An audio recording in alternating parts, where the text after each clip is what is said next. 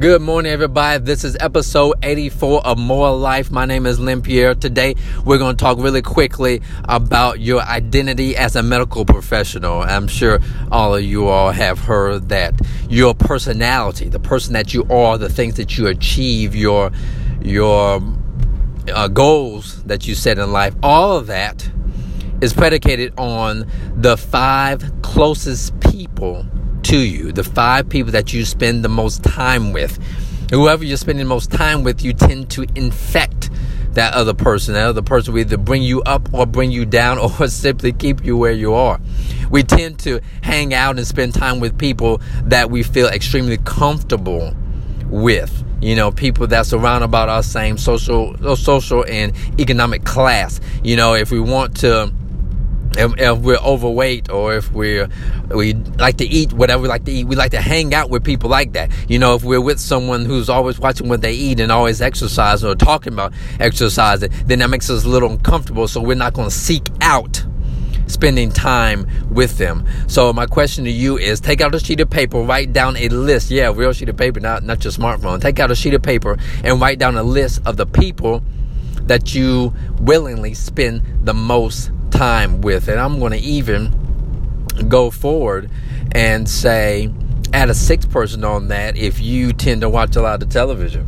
You know, what type of TV are you watching? Because that's a big influencer also. So, this is the deal. Decide what you want to be, decide what you want to do, decide what type of medical professional you desire to become, and take a look at your list and find out if that list is feeding you or is it causing you to stay still? Or is it even draining you? And a lot of times it's going to be friends and family members, and you're not going to want to admit the fact that every time you talk to Uncle Joe or your best friend Johnny or Mike, that they really start to have a negative impact on your thinking you know, they're talking negatively about someone else. You know, it might not even be you, you know, saying things to you, making you laugh.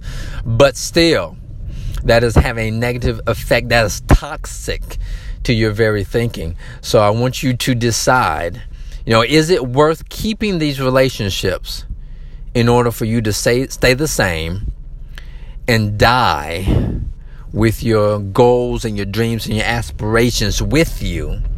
Or is it worth it for you to make a shift and adjust and make new relationships and saturate even drown those relationships in your dreams and your goals and your visions? You make that decision you do whatever ne- needs to be done in order to have the life that you want to live as a medical professional.